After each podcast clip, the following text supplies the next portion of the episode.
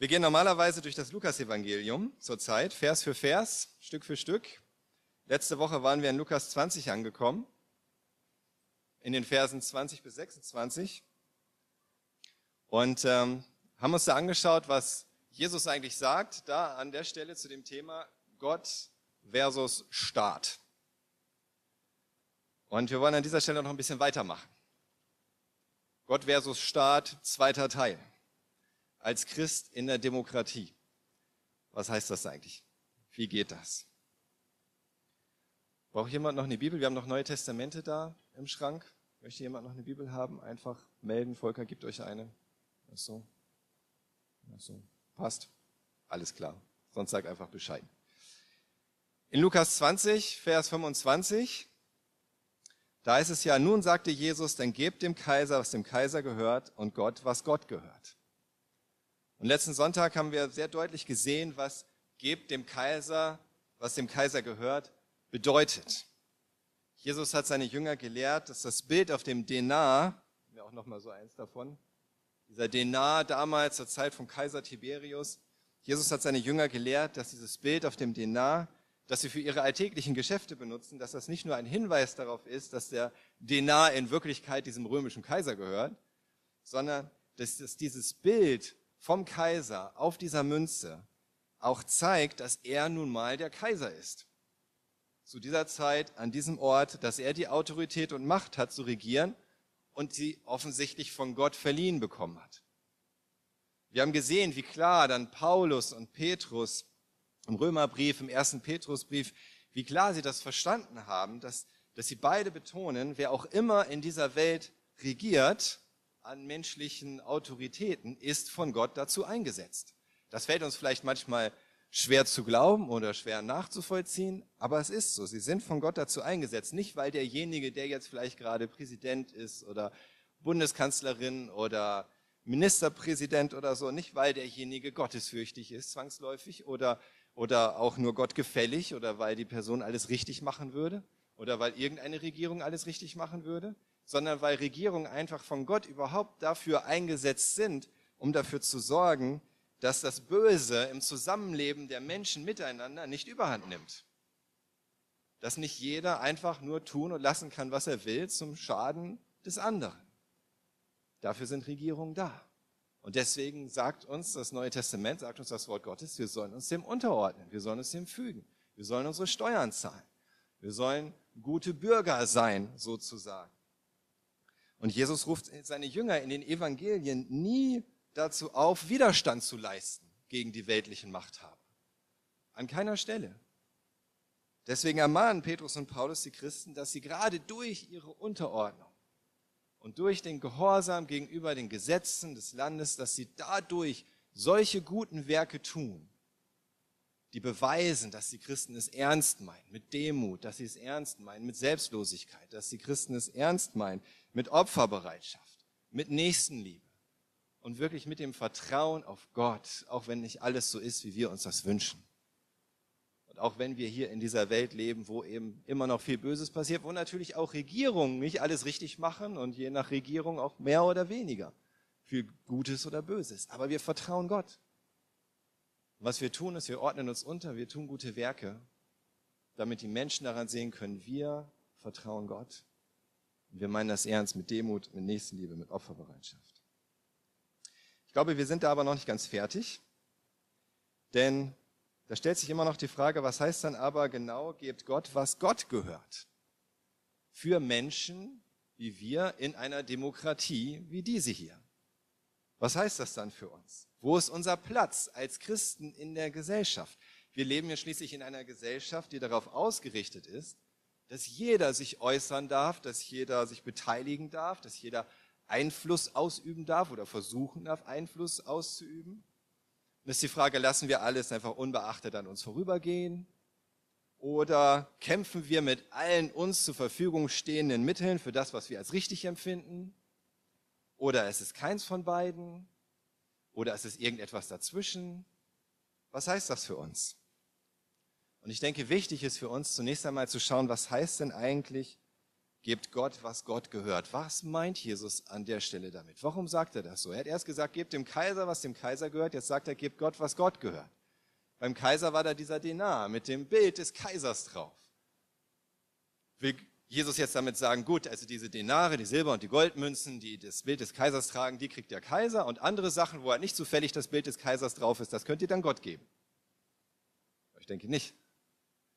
Was trägt denn, was, der Denar trägt das Bild des Kaisers und deswegen gehört er dem Kaiser, sagt Jesus.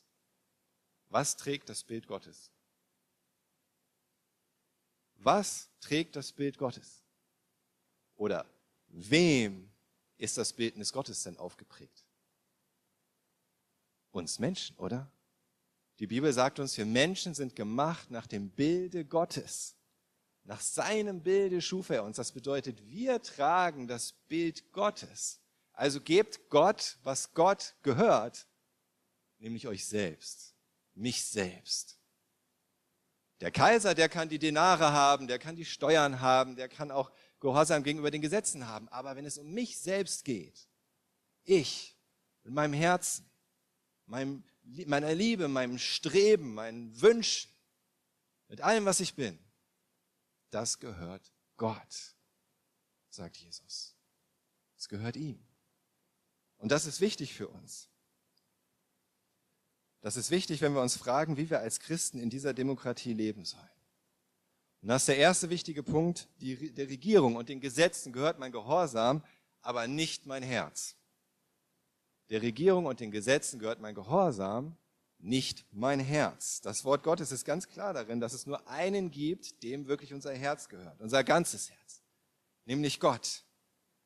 Und sollten die Gesetze uns irgendetwas vorschreiben wollen, was eindeutig gegen den Willen Gottes ist, was dem Willen Gottes widerspricht, dann muss klar sein, wem ich folge, nämlich Gott. Apostelgeschichte 5,29 haben wir uns letzte Woche schon mal angeschaut. Doch Petrus und die anderen Apostel entgegneten, man muss Gott mehr gehorchen als den Menschen. Das hatte Petrus verstanden. Er war mit Jesus unterwegs, er hat gesehen, ja, Jesus zettelt hier keinen Aufstand an, aber er hat auch verstanden, natürlich, wenn es hart auf hart kommt, im Zweifelsfall muss ich Gott mehr gehorchen als den Menschen. Denn ihm gehöre ich ganz und gar. Er ist mein Schöpfer, der Allmächtige und auch mein Erlöser durch Jesus Christus.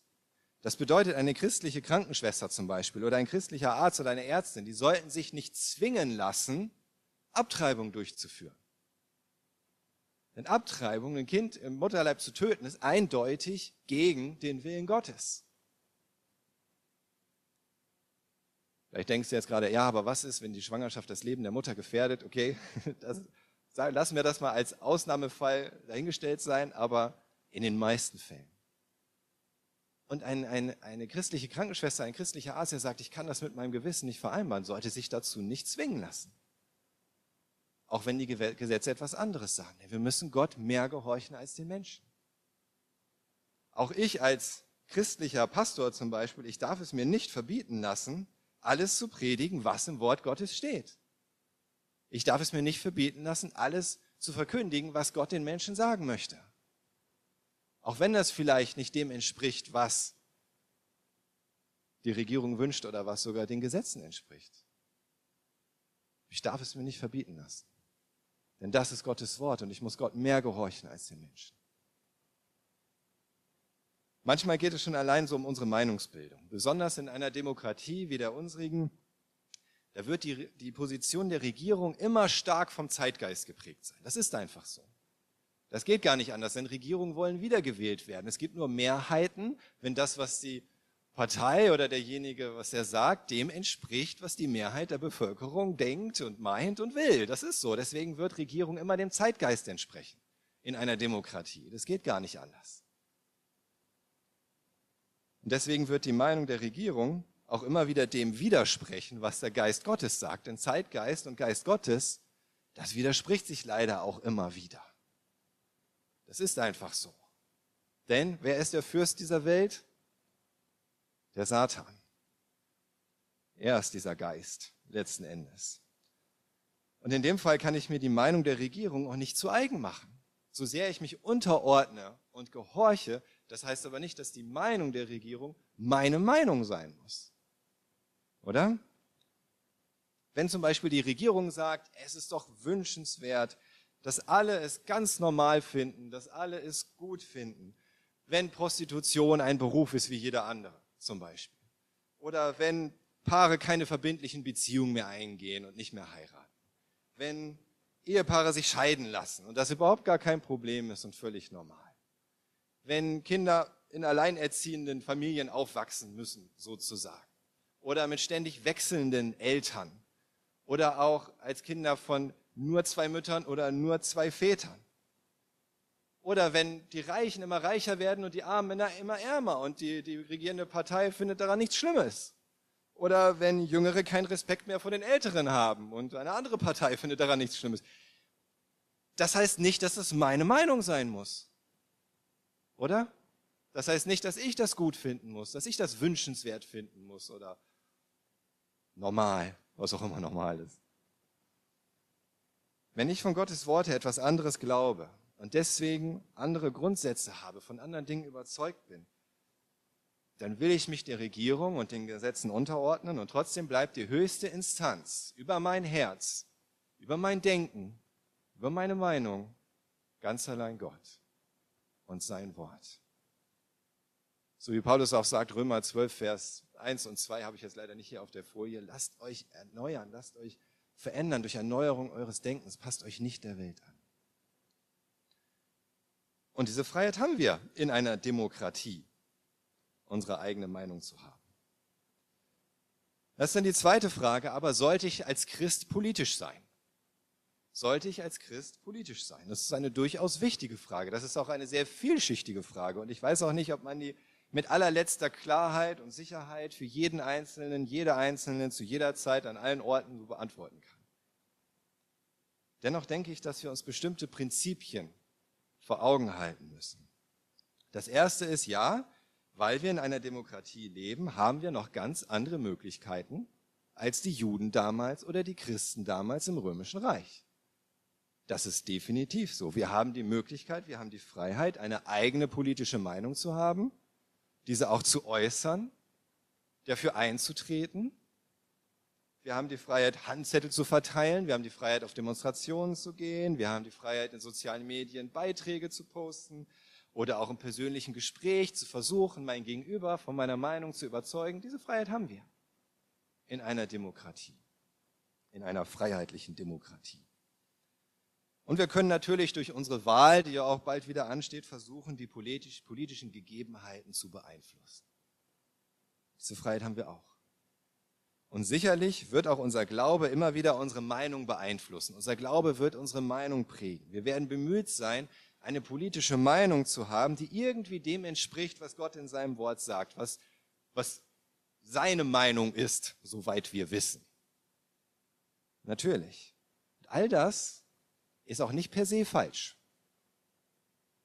Aber genauso dürfen wir auch andere Dinge nicht vergessen, andere Prinzipien, die auch wichtig sind, die klar sind vom Wort Gottes her und klar auch seinem Herzen entsprechen. Nämlich, nein, meine politische Meinung darf nicht dazu führen, dass ich Menschen, die eine andere Meinung vertreten, deswegen in meinem Herzen verachte. Das darf nicht passieren. Es darf schon gar nicht passieren, dass ich sie deswegen mit meinen Worten beleidige. Und schon, schon überhaupt nicht darf passieren, dass ich sie als Person angreife. Sei es verbal oder sogar handgreiflich. Das darf nicht passieren, dass meine politische Meinung mich dazu bringt, irgendwelche anderen Menschen zu verachten, zu beleidigen oder anzugreifen. Das geht nicht. Vielleicht sagst du, ja, aber die Person, das ist ein, ein Feind der Wahrheit. Ich muss doch für die Wahrheit einstehen. Wir haben doch einen Gott der Wahrheit, oder? Diese Person ist ein Feind der Wahrheit, ist ein Feind Gottes. Die ist gegen alles Göttliche, gegen alles Gottgefällige. Ja gut, aber was sagt Jesus dann? Dann liebe deine Feinde. Ganz einfach. Ist die Person tatsächlich ein Feind, dann liebe deine Feinde, sagt Jesus. Denn erstens ist unser Kampf nicht gegen Menschen, sondern immer nur gegen die geistlichen Mächte, die hinter dem Zeitgeist stehen und dem wiedergöttlichen Denkweisen. Paulus sagt in Epheser 6, Vers 12, wir kämpfen ja nicht gegen Menschen aus Fleisch und Blut, sondern gegen dämonische Mächte und Gewalten, gegen die Weltherrscher der Finsternis, gegen die bösartigen Geistwesen in der unsichtbaren Welt. Wir kämpfen nicht gegen Menschen aus Fleisch und Blut. Als Christen ist unser Kampf nie gegen Menschen gerichtet. Niemals. Das bringt nichts. Und das ist auch nicht Gottes Wille. Und das ist nicht das, was Jesus getan hat. Paulus sagt in 2. Korinther 10, Verse 4 bis 5. Denn die Waffen unseres Kampfes sind nicht menschlich, sondern es sind die mächtigen Waffen Gottes, geeignet zur Zerstörung von Festungen. Aber welche Festungen sind das? Mit ihnen zerstören wir Gedankengebäude und jedes Bollwerk, das sich gegen die Erkenntnis Gottes erhebt. Wir nehmen jeden solcher Gedanken gefangen und unterstellen sie Christus. Es geht um diesen Kampf gegen Gedankengebäude, gegen ungöttliche Gedankengebäude. Aber dieser Kampf ist auch nicht in erster Linie gerichtet auf die Gedankengebäude in meinem Gegenüber, sondern in mir. Deswegen sagt Paulus, ich nehme jeden Gedanken gefangen und unterstelle ihn Christus. Das kann er nur mit seinen eigenen Gedanken machen. Das ist es, worum es geht. Dieser Kampf, das ist der erste Kampf, der wichtigste Kampf. Wir kämpfen nicht gegen Menschen, wir kämpfen gegen antigöttliche Geister im Grunde. Und das beginnt in uns selbst, dass wir jeden Gedanken gefangen nehmen und Christus unterstellen. Und dass wir unsere Denkweisen ihm hingeben, dass er sie prägen, dass er sie erfüllen kann und regieren kann.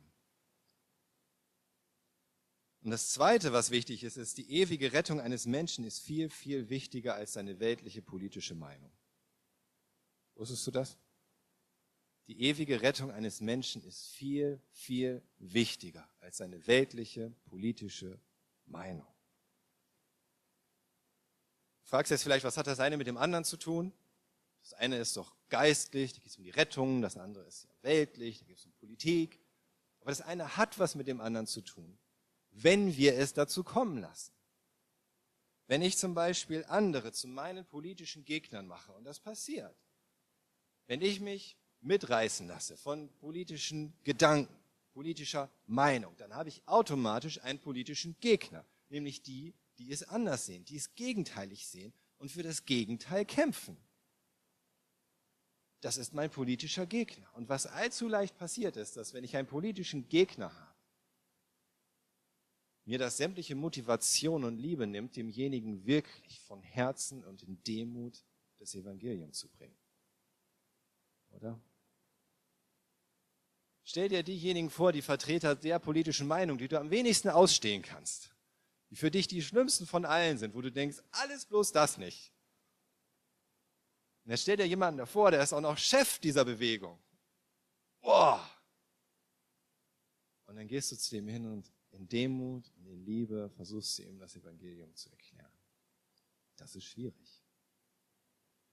Das ist wirklich schwierig.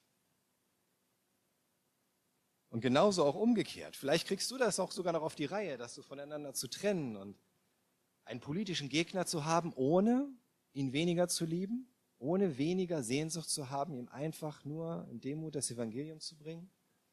Aber das heißt noch lange nicht, dass es deinem politischen Gegner genauso geht und dass wenn er erfährt, aha, du bist also Christ und du bist hierfür, hierfür und hierfür, und du, du kämpfst dafür und du tritt, trittst dafür ein und du bekämpfst alles, was dagegen ist, denkst du, er wird dann gerne zu dir kommen und sich anhören, was du über geistliche Dinge zu sagen hast? Ich habe das jetzt wieder erlebt, ich war auch im Gespräch, auch mit meinem Nachbarn, der ja selber leider auch nicht kommen möchte am Montagabend und einer erzählt, ja, und noch andere Freunde und so weiter. Und ah ja, der eine, der ist ja total links. Ja, so nach dem Motto, dann ist ja auch völlig klar, dass er nicht in die Gemeinde geht, wenn er total links ist. Und warum ist das so?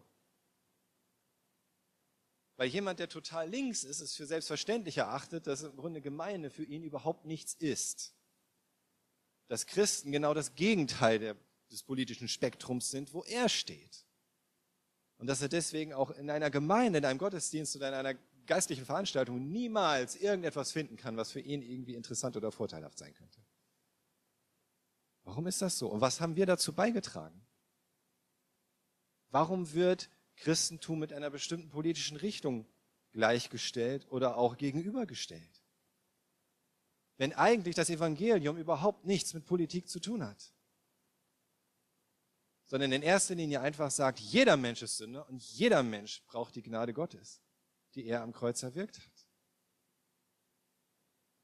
Das sollte eigentlich unsere Sehnsucht sein. Deswegen gibt es hier in der Gemeinde auch keine Parteipolitik. Deswegen reden wir hier auch nicht über Politik, soweit ich das überwachen kann. Deswegen kriegt ihr von mir auch keine Wahlempfehlung, oder irgendetwas in der Art, weil wir nicht wollen, dass irgendjemand wegen seiner politischen Meinung sich hier unwohl oder unwillkommen fühlt. Sondern alle sind herzlich willkommen, ganz egal, was ihre politische Meinung ist. Alle sind von Gott geliebt, für alle ist Gott, ist Jesus gestorben. Das Problem ist, dass wir, egal ob wir Christen sind oder Atheisten, wir Menschen neigen einfach dazu, andere Menschen, die eine andere Meinung haben, gerade da, wo es uns wichtig ist, sie zu verteufeln. Irgendwie diesen Gedanken zu haben, bewusst oder unbewusst, die sind böse. Menschen, die so denken, die können eigentlich nur böse sein. Aber das ist nicht wahr. Diese Menschen sind garantiert nicht böser als wir selbst ohne Jesus. In ihrem Herzen ist bestimmt nicht mehr Sündhaftigkeit als in meinem eigenen ohne Jesus. was auch immer ich politisch denke, das kann nicht so wichtig sein, wie die Tatsache, dass mein Gegenüber die Chance erhält, wirklich das Evangelium vom Kreuz Jesu zu hören. Und zwar unvoreingenommen und ohne irgendwelche Hindernisse, die von vornherein im Weg stehen. Gehöre ich wirklich Gott, dann gebe ich mich dem hin, was ihm am wichtigsten ist. Und was meint ihr, was Gott am wichtigsten ist? Das seht ihr daran, wofür er sein Wertvollstes gegeben hat nämlich für die Rettung der Menschen. Dafür hat er seinen Sohn gegeben. Natürlich hatte Jesus auch seine Meinung zu den weltlichen Machthabern. Natürlich gab es bestimmt auch Dinge, die er gut oder schlecht fand. Und als Mensch Jesus hätte er vielleicht auch gerne mal seine Meinung dazu gesagt. Aber als Sohn Gottes wusste er, worum es wirklich geht. Die Rettung der Menschen, jedes Einzelnen, jeder Einzelnen. Und ich weiß, vielleicht geht es dir genauso, vielleicht auch nicht, in der Vergangenheit habe ich mich leicht ablenken lassen von solchen Dingen. In Gesprächen, wenn irgendwas Politisches aufkommt. Und das ist nicht meine Meinung. Ihr denkt vielleicht, ja, der Arne der hat überhaupt keine politische Meinung. Oh, das stimmt nicht. Ich kann eine sehr, sehr starke Meinung haben. Ja, kann meine Frau bestätigen. Und es fällt mir sehr schwer, meine Meinung nicht zu äußern. Vielleicht bin ich deswegen Prediger geworden. Aber ich weiß, wenn ich mich davon ablenken lasse, mitreißen lasse, dem nachzugehen, in die Diskussion einzusteigen, zu debattieren, wie leicht das hochkocht, wie leicht alles andere aus dem Blickfeld verschwindet und wie schwer es am Ende ist, dann einfach unvoreingenommen auf das Thema Jesus zu kommen. Und was da meine Meinung ist, die ja eigentlich viel, viel wichtiger ist. Und ich möchte dich ermutigen, auch dich auf das zu konzentrieren, was der Geist möchte, nämlich in Demut, in Gnade und in Liebe. Nach Wegen zu suchen, diese Wahrheit zu vermitteln, die wirklich die Wahrheit ist, die frei macht. Wirklich die Wahrheit, von der wir wissen, das ist die reine Wahrheit, völlig unabhängig von Meinung, nämlich das Evangelium. Drittens, das ist manchmal etwas enttäuschend, aber Politik ist nicht die Hoffnung dieser Welt. Politik ist nicht die Hoffnung dieser Welt. Was auch immer ich denke, was die wirklich wahren und dringenden und wichtigen Probleme in dieser Welt sind, oder für diese Welt sein, muss ich gleichzeitig erkennen, politische Kämpfe und Maßnahmen, die können etwas verändern, aber sie werden die Welt nicht retten. Und ich sage bewusst, sie können etwas verändern, ich sage noch nicht mal, sie können etwas verbessern, denn leider ist es häufig so, dass ob unterm Strich es wirklich am Ende für alle besser ist, eine ganz andere Frage ist, die auf einem ganz anderen Blatt steht. Das würden verschiedene Menschen letztendlich auch verschieden beurteilen. Die Menschen bleiben nun mal Menschen. Ganz egal, was die Politik entscheidet. Und das sollte uns als Christen ja auch nur allzu bewusst sein, oder? Uns sollte das doch eigentlich klar sein. Das heißt, Menschen werden immer die Tendenz haben, für sich selbst das Beste rauszuholen. Aus den momentanen Gegebenheiten, politisch oder vom Gesetz her. Menschen werden immer die Tendenz haben, für sich selbst das Beste rauszuholen. Hast du vielleicht bei den Corona-Maßnahmen gemerkt, oder? So, hm, muss ich jetzt wirklich Maske tragen oder nicht? Und zählt das vielleicht dies oder zählt jetzt vielleicht eher das? Kann man das nicht so sehen, dass das jetzt doch gerade okay ist? Zum Beispiel, ist die Gemeindeveranstaltung jetzt privat oder ist das offiziell? Ähm, ne? Ich weiß, wie das ist. Ja, gerade wenn es mit den Maßnahmen immer so ein bisschen wechselhaft ist, mal darf die Gemeinde mehr im Gottesdienst, mal darf man privat wieder mehr, dann darf man wieder im Gottesdienst mehr und so weiter. Verführerisch. So ticken wir nun mal als Menschen. Wir werden immer versuchen, irgendwo das Beste rauszuholen. Wir werden Gesetzeslücken ausnutzen. Wir werden trotz Verboten unseren Begierden nachgehen als Menschen, ganz grundsätzlich. Ja. Wir werden immer dazu neigen, von anderen mehr zu verlangen als von uns selbst. Das ist auch so. Wir verlangen von anderen mehr als von uns selbst. Wir werden uns von der Masse mitreißen lassen selbst wenn wir eigentlich im tiefsten Innern gar nicht dieser Überzeugung sind. Wir werden dem Zeitgeist folgen und fragwürdige moralische Entscheidungen treffen. Wir sind verführbar, wir sind bestechlich, wir sind heuchlerisch oder auch einfach nur selbstsüchtig. Das sind Menschen, auch in einer Demokratie. Ganz egal, welche Politik gerade regiert. Und solange das so ist, wird jede politische Maßnahme Schattenseiten haben. Das ist einfach so. Jeder Vorteil des einen kann zum Nachteil des anderen werden. Jede Freiheit, die gegeben wird, kann ausgenutzt werden. Jede Beschränkung, die man versucht aufzuerlegen, kann wieder auf eine negative Art und Weise dazu führen, dass man doch versucht, so die selbstsüchtige Natur durchzusetzen. Ein Beispiel. Ja, gerade vor letztes Jahr 100 Jahre gefeiert sozusagen, 100-jähriges Jubiläum. Vor 100 Jahren wurde die Prohibition eingeführt in den USA. Habt ihr schon mal davon gehört?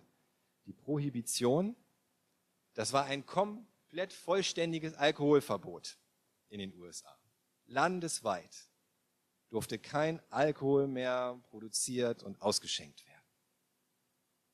Das waren einige Christen, besonders christliche Frauen, die das durchgesetzt haben. Die haben nämlich gleichzeitig das Wahlrecht bekommen und konnten dafür stimmen. Und andere konservative Politiker. Und die haben das geschafft, dass im ganzen Land Alkoholverkauf untersagt wird. Eigentlich eine super Sache, würde ich denken. Also mir persönlich würde auch nichts fehlen. Ja, das sage ich ganz ehrlich. Und natürlich, durch Alkohol ist viel Leid entstanden schon, viel Elend. Viele Leben wurden dadurch zerstört, viele Ehen wurden zerstört, viele Familien wurden zerstört. Viele Menschen sind gestorben. Aber trotzdem wurde, oh, ich habe auch ein Bild dazu, da, seht ihr, wird der ganze Alkohol in den Gully geschüttet. Dem Tag, als das Verbot in Kraft tritt. Mhm. Weg damit. Gleichzeitig ist aber auch etwas passiert, nämlich durch das Verbot wurde der legale Verkauf von Alkohol, dessen Qualität und Unbedenklichkeit sichergestellt war, verboten und gleichzeitig ging es los, dass es illegalen Verkauf gab, heimlichen Verkauf von Alkohol, der einfach irgendwo zusammengebraut wurde und nicht überwacht war. Und wenn ihr schon mal Alkohol gemacht habt, dann wisst ihr, das kann auch ganz schnell schiefgehen, vor Dingen bei hochprozentigem Alkohol. Das kann richtig lebensbedrohlich werden, wenn man nicht weiß, was man tut. Das heißt jetzt nicht, dass ich das schon getan hätte, ja. aber ich kenne jemanden, der hat eine Distille zu Hause. Ich sage mal nicht wer. Ja, das kann wirklich ganz schnell lebensbedrohlich werden, wenn man da nicht weiß, was man tut. Und wenn nicht überwacht wird. Und am Ende auch niemand dafür zur Rechenschaft gezogen werden kann, weil der Alkohol ja nie offiziell verkauft wurde. Und nie auch jemand weiß, wo der herkam. Deswegen sind dann wieder Menschen daran gestorben, dass sie schlechten Alkohol getrunken haben. Und es hat keinen im Grunde interessieren müssen. Und an die Stelle der ehrlichen Alkoholhändler und Wirte trat die Mafia. Habt ihr schon mal von der Mafia gehört? Das war im Grunde die Sternstunde der Mafia. Die gab es bis dahin schon, die hatte aber praktisch keine Macht, keinen Einfluss. Es war eine kleine Organisation, Aber durch diese Möglichkeit, jetzt illegal Alkohol zu produzieren, ins Land zu schmuggeln, an die Leute zu bringen, ist sie richtig durchgestartet. Das hat die Mafia zu einer richtig großen, starken, reichen und gefährlichen Organisation gemacht. Damit ging das los. Die Menschen wollten das nicht. Noch ein Bild. We want beer. Das ist irgendwie schon lustig, oder der Gedanke, so mit so einem Plakat durch die Straßen zu gehen. Ich will Bier, ich will Bier. Aber es war also, die, die Leute wollten das nicht. Es ist ihnen praktisch aufgezwungen worden. Sie wollten das nicht. Und deswegen hatte es auch keinerlei Durchsetzungskraft und konnte am Ende auch nicht funktionieren. Nach 13 Jahren ist das Ganze wieder gekippt worden. Weil man festgestellt hat, am Ende, unterm Strich, hat es nicht viel Gutes gebracht. Manche haben durch die Prohibition zumindest eine Zeit lang weniger Alkohol getrunken. Das stimmt. Die meisten jedoch haben dann an anderer Stelle mehr getrunken und schlechteres Zeug getrunken. Das ist eine ganze, eine ganze Kultur des illegalen Alkoholverkaufs entstanden. Und es hat so viel Leid und Verbrechen und Sterben an anderer Stelle geführt. Das ist ein Extrembeispiel. Ja, das ist ein Extrembeispiel. Aber es verdeutlicht das Prinzip. Ihr kennt vielleicht diesen Satz, das Herzstück eines jeden Problems ist ein Problem im Herzen. Das Herzstück eines jeden Problems ist ein Problem im Herzen. Wo auch immer es ein Problem gibt, in meinem Leben, in der Gesellschaft, in dieser Welt, steckt irgendwo dahinter letzten Endes ein Problem im Herzen. Sei es in meinem Herzen oder überhaupt im menschlichen Herzen. Da liegen die Probleme begraben, sozusagen. Und genauso ist das auch bei diesen gesellschaftlichen Problemen. Das Herzstück auch eines jeden gesellschaftlichen Problems ist ein Problem im Herzen der Menschen. Und das können wir nicht durch politische Maßnahmen ändern. Das funktioniert nicht. Das geht nicht. Es gibt allein einen, der die Herzen wirklich kennt und der auch derjenige ist, der die Herzen erlösen kann und erneuern kann. Und das ist Jesus Christus. Durch seine Erlösung am Kreuz. Einen anderen Weg gibt es nicht. Jetzt sagst du vielleicht, ja gut, aber die alttestamentlichen Propheten, wir sollen uns ja am Wort Gottes orientieren. Da gibt es doch die alttestamentlichen Propheten. Und die stehen ständig auf und die fordern das Volk auf, sich an die Gesetze zu halten und sie fordern das ein, dass die Regierung doch auch sich an die Gesetze hält und gute Gesetze macht und richtige Gesetze macht. Ist das dann kein Vorbild für uns? Wenn auch die alttestamentlichen Propheten, diese Männer Gottes, das so getan haben? Doch, sie haben das getan, sie haben das auch wiederholt gemacht und vehement. Zum Beispiel Amos 2, Verse 6 bis 8, da steht, so spricht Jahwe, wegen drei Verbrechen, die Israel beging, wegen vier nehme ich es nicht zurück. Denn sie haben den Gerechten als Sklaven verkauft, sie haben dem Armen wegen ein paar Schuhe verkauft. Sie ertreten den Kopf der Hilflosen in den Staub. Sie bringen den Gebeugten um ihr Recht. Vater und Sohn gehen zu derselben Hure und entweihen meinen heiligen Namen. Sie strecken sich auf gepfändeten Kleidern aus. Und das tun sie neben jedem Altar. Von Bußgeldern kaufen sie Wein und trinken in ihrem Gotteshaus. Ja, das war eine richtig beißende Kritik. Sowohl an der Regierung als auch an der Gesellschaft. Und die Propheten haben sogar mit dem Gericht Gottes gedroht. Warum haben aber Jesus und die Apostel das nicht getan? Warum haben Jesus und die Apostel das nicht so getan wie die alttestamentlichen Propheten? Hätten die nichts zu sagen gehabt? Gab es da nichts zu kritisieren im römischen Reich oder in der jüdischen Gesellschaft? Warum ist das, was die alttestamentlichen Propheten getan haben, eben kein Vorbild für uns? Weil die Voraussetzungen in Israel zur Zeit der Propheten ganz andere waren. Es war ein anderer Bund. Die Propheten, die konnten so auftreten und solche Dinge verkündigen und verlangen, weil Israel das Volk Gottes ist. Das Volk, das sich am Berg Sinai dazu verpflichtet hatte, die Gesetze Gottes zu halten. Sie haben sich feierlich als Volk dazu verpflichtet und geschworen, dass das Gesetz Gottes ihr Gesetz sein soll. Dass praktisch das Gesetzbuch des Mose ihr Sozialgesetz ist, ihr Zivilgesetz, ihr Strafgesetz, dass das die Gesetze ihres Landes sein sollen. Und der Bund Israels mit Gott beinhaltete, dass sie sich dazu verpflichten und Gott verpflichtet sich im, Gegensatz, im Gegenzug auch dazu, sie zu segnen. Weil dieser alte Bund, der ist mit Johannes dem Täufer zu Ende gegangen. Er war der letzte dieser alttestamentlichen Propheten, die in dieser Weise zum Volk Israel geschickt wurden, um sie daran zu erinnern. Und dann kam Jesus und was hat Jesus gemacht? Er hat einen neuen Bund angefangen. Wir sind mit Jesus in einem anderen Bund. Und wenn wir etwas aus der Geschichte Israels lernen wollen, was wir sollten, dann zumindest, dass es auch nichts geholfen hat, letzten Endes, oder?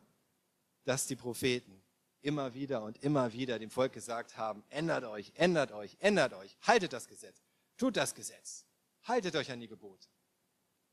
Es hat ja nicht mal funktioniert. Deswegen sind sie ins Exil gegangen. Deswegen letzten Endes ist Jesus gekommen, weil es eben nicht funktioniert. Und das ist ja auch das, was wir lernen sollen aus dem Alten Testament, dass der Mensch alleine Gottes Gebote nicht halten kann. Kommen wir auch gleich noch zu. Jesus hat uns einen neuen Bund gebracht und wir sind hier in Deutschland. Die Deutschen sind nicht das Volk Gottes. Vielleicht hast du das bisher gedacht, wegen der Reformation und so weiter, aber ich muss dich enttäuschen, die Deutschen sind nicht das Volk Gottes. Ja, so viel tolles geistliches Erbe wir auch haben. Die Deutschen haben sich aber nie verpflichtet, als ganzes Volk das Gesetz Gottes zu halten. Haben sie nicht. Und deswegen können wir es ihnen auch nicht vorhalten. Wir sind nicht mehr Verkündiger des alten Bundes, wir sind Verkündiger des neuen Bundes. Und die Apostel, die Propheten des Neuen Testaments, die wussten das. Und deswegen wird an keiner Stelle im Neuen Testament zu politischen oder gesellschaftlichen Veränderungen aufgerufen. An keiner Stelle. Zeig mir eine, wenn du eine siehst. Stattdessen wird aufgerufen zum Glauben. Denn da, wo der Einzelne zum Glauben kommt und sein Herz verändert, erneuert wird, da geschieht echte Veränderung. Da wird die Welt Stück für Stück, Mensch für Mensch tatsächlich verändert und erneuert. Was uns auch klar sein muss, viertens, es gibt einen Unterschied zwischen Politik und Nächstenliebe. Wenn du denkst vielleicht, naja, aber sollten wir nicht trotzdem diese Gottlosigkeit und Sündhaftigkeit der Gesellschaft und der Menschheit irgendwie anprangern? Es ist doch nicht Gottes Wille für die Menschen, dass all diese Dinge getan werden. Es ist doch eindeutig falsch in Gottes Augen, oder? Ja, es ist definitiv falsch in Gottes Augen. Die Frage ist nur, wie können wir dem begegnen und was ist die Lösung? Das grundsätzliche Problem wird dadurch nicht behoben, dass wir den Leuten ihre Sünden vorhalten. Paulus sagt in Römer 8, Verse 7 bis 8, denn der menschliche Eigenwille steht dem Willen Gottes feindlich gegenüber. Denn er unterstellt sich dem Gesetz Gottes nicht und kann das auch nicht. Wer also von seiner eigenen Natur bestimmt ist, kann Gott nicht gefallen. Paulus wusste das ganz klar, ganz eindeutig, es geht überhaupt nicht. Nur wer erlöst ist, kann sich Gottes Geboten unterstellen. Anders geht es nicht. Und gerade wir als Christen, wir sollten das doch verstanden haben, oder? Das ist doch unsere Kernbotschaft, dass wir Menschen uns nicht selbst aus der Sünde befreien können dass wir uns nicht selbst verändern können zu besseren Menschen, sondern dass wir die Erlösung brauchen, dass wir Jesus brauchen. Das ist doch das, was wir auch für uns erkannt haben.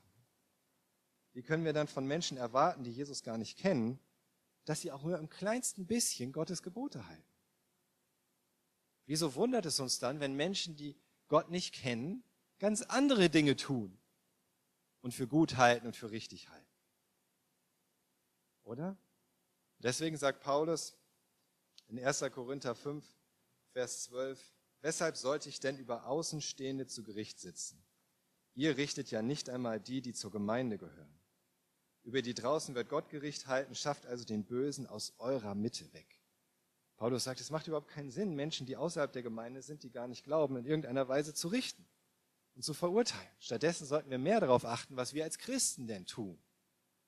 Nicht, weil wir uns damit bei Gott etwas verdienen wollen, sondern weil wir doch diejenigen sind, die erlöst sind. Weil wir doch diejenigen sind, die wirklich von dieser Sklaverei der Sünde befreit wurden. weil wir doch diejenigen sind, die aus Liebe seine Gebote halten wollen. Alles andere ist stolz und lieblos. Aber ist Liebe nicht auch politisch? Ich habe vor einigen Jahren einen prominenten Christen rumlaufen sehen mit einem T-Shirt, da stand drauf, Liebe ist politisch. Liebe ist politisch. Und ich kann verstehen, was das bedeuten soll. Ja, natürlich. Wenn wir als Menschen und andere Menschen wirklich lieben, dann müssen wir doch auch irgendwie politische Wege nutzen, um Gutes zu tun. Oder? Ich denke allerdings, dass Liebe politisch durchzusetzen gar keine Liebe ist. Warum? Es gibt einen ganz eklatanten Unterschied zwischen Politik und Nächstenliebe. Ist euch das mal aufgefallen? Der, der, Unterschied zwischen Politik und Nächstenliebe, Politik ist immer darauf ausgerichtet, in ihrem Wesen die Gesellschaft zu beeinflussen, zu verändern, zu steuern. Es geht im Grunde immer darum, dass irgendwie ja, ausgemachte Missstände behoben werden, indem Politiker anderen Menschen sagen, was sie tun sollen oder eben Gesetze anordnen, die den Menschen dann vorschreiben, was sie zu tun und zu lassen haben. Das ist Politik. So funktioniert Politik. Im besten Fall will die Politik oder der Politiker bewirken, dass andere etwas Gutes tun. Das ist so eigentlich der beste anzunehmende Fall. Ja, der Politiker will bewirken, dass andere etwas Gutes tun. Der Unterschied zur Nächstenliebe ist jedoch, die Nächstenliebe ist bereit, selbst etwas Gutes zu tun. Das ist der Unterschied. Nicht wollen, dass andere etwas Gutes tun, sondern selbst etwas Gutes tun. Politik will zum Beispiel, dass ein sozial abgehängtes Stadtviertel aufgewertet wird. Durch Wohnungsmaßnahmen oder indem Leute dies tun und Leute das tun. Aber Nächstenliebe geht selber in dieses Stadtviertel und tut etwas. Sammelt den Müll auf zum Beispiel. Kümmert sich um irgendwelche Gartenanlagen. Bietet etwas an für die Kinder aus dem Stadtviertel. Oder auch für andere Menschen, die wirklich Not haben. Das ist der Unterschied. Ein Politiker kann sich hinstellen und sagen, ah, hier, Dirko muss besser werden oder so. Aber in Nächstenliebe gehen wir hin, um den Dirkoern hier zu dienen. Um ihnen wirklich praktisch Gutes zu tun. Selbst etwas Gutes zu tun. Das, was wir auch vorhaben, weswegen wir hier sind. Politik will immer Macht, denn nur mit Macht kann sie etwas bewirken. Das ist völlig klar. Politik ohne Macht funktioniert nicht. Weil Nächstenliebe strebt nicht nach Macht, sondern ordnet sich unter, macht sich zum Diener ohne Gegenleistung, auch ohne Würdigung. Das ist Nächstenliebe. Politik schlägt sich immer auf die Seite der einen gegen die anderen. Wer auch immer das sein mag. Nächstenliebe will alle Menschen gleichermaßen annehmen, verstehen und ihnen Gutes tun das will die Nächsten. Und ich möchte niemandem absprechen, dass er aus Liebe in die Politik gegangen ist. Und ich sage auch nicht, dass das grundsätzlich falsch ist. Aber ich weiß für mich, dass ich aus Liebe versuche, weniger politisch zu sein. Das ist meine Art zu lieben. Zuletzt vielleicht ein Thema, das dem einen oder anderen unter den Nägeln brennt. Aber was ist mit Abtreibung? Was ist mit Abtreibung?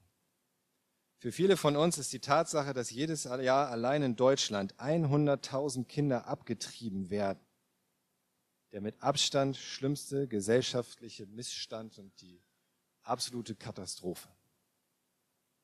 Für mich auch. Jetzt ist die Frage, sollten wir das nicht mit Gewalt bekämpfen? Hier geht es doch um Leben und Tod.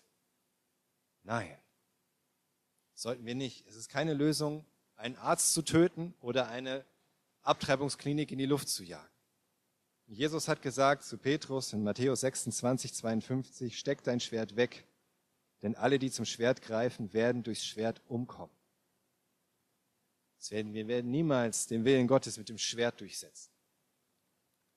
Jakobus sagt in Jakobus 1,20, denn im Zorn tut keiner, was vor Gott recht ist.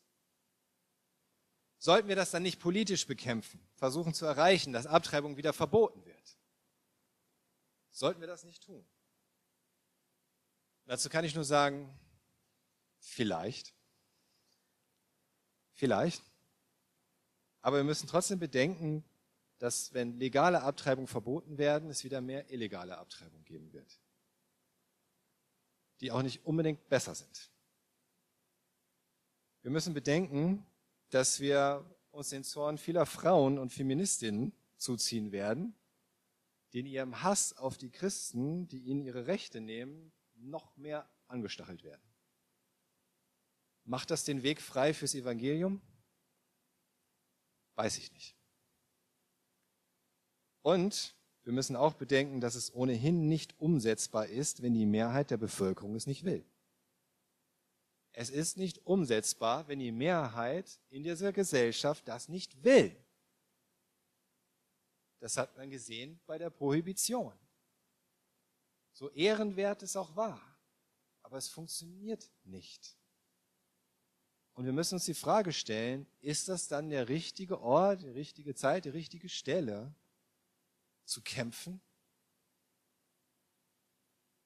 Dafür unsere Energie einzusetzen? Dafür uns zu positionieren? Und unter Umständen das Evangelium zurückzudrängen, in gewisser Weise? Das müssen wir uns überlegen.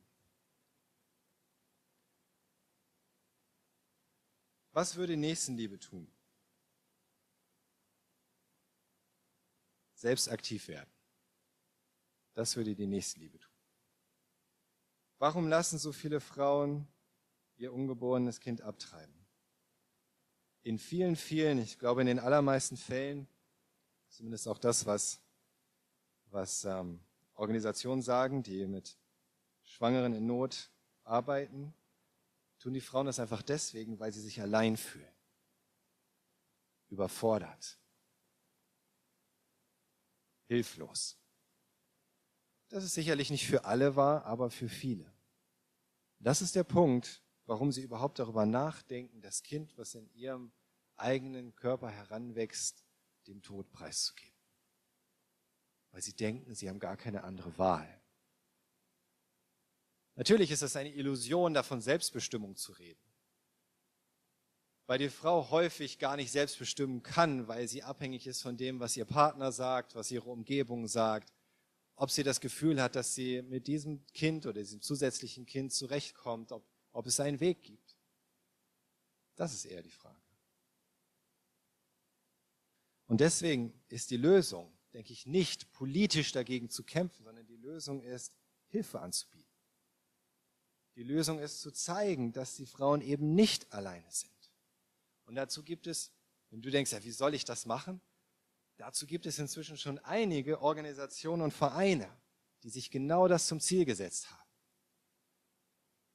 Und die sagen Zuneigung statt Zwang, dienen statt demonstrieren im Grunde. Oder vor allen Dingen nicht nur demonstrieren. Zum Beispiel hier in Rostock, der Verein Rückenwind e.V. Verein hier in Rostock, der sich um Schwangere in Not kümmert. Wo Leute da sind, um ihnen persönlich zu helfen, für sie da zu sein, sie zu ermutigen. Auch sogar praktisch, finanziell zu helfen, wenn das nötig ist. Und es gibt Profemina oder 1000 Plus, deutschlandweite Organisation. Die Spenden das ist etwas, was du auch tun kannst. In Liebe. Geben zum Beispiel. Durch Spenden konnten solche Organisationen inzwischen sich so weit aufbauen, dass Zehntausende von Frauen jedes Jahr gedient wird. Zehntausende von Frauen sich wenden können an solche Stellen, tatsächlich jemanden finden, der ihnen zuhört, jemanden finden, der sie ermutigt, der ihnen eine andere Perspektive gibt, der ihnen neue Hoffnung schenkt und tatsächlich auch praktisch hilft.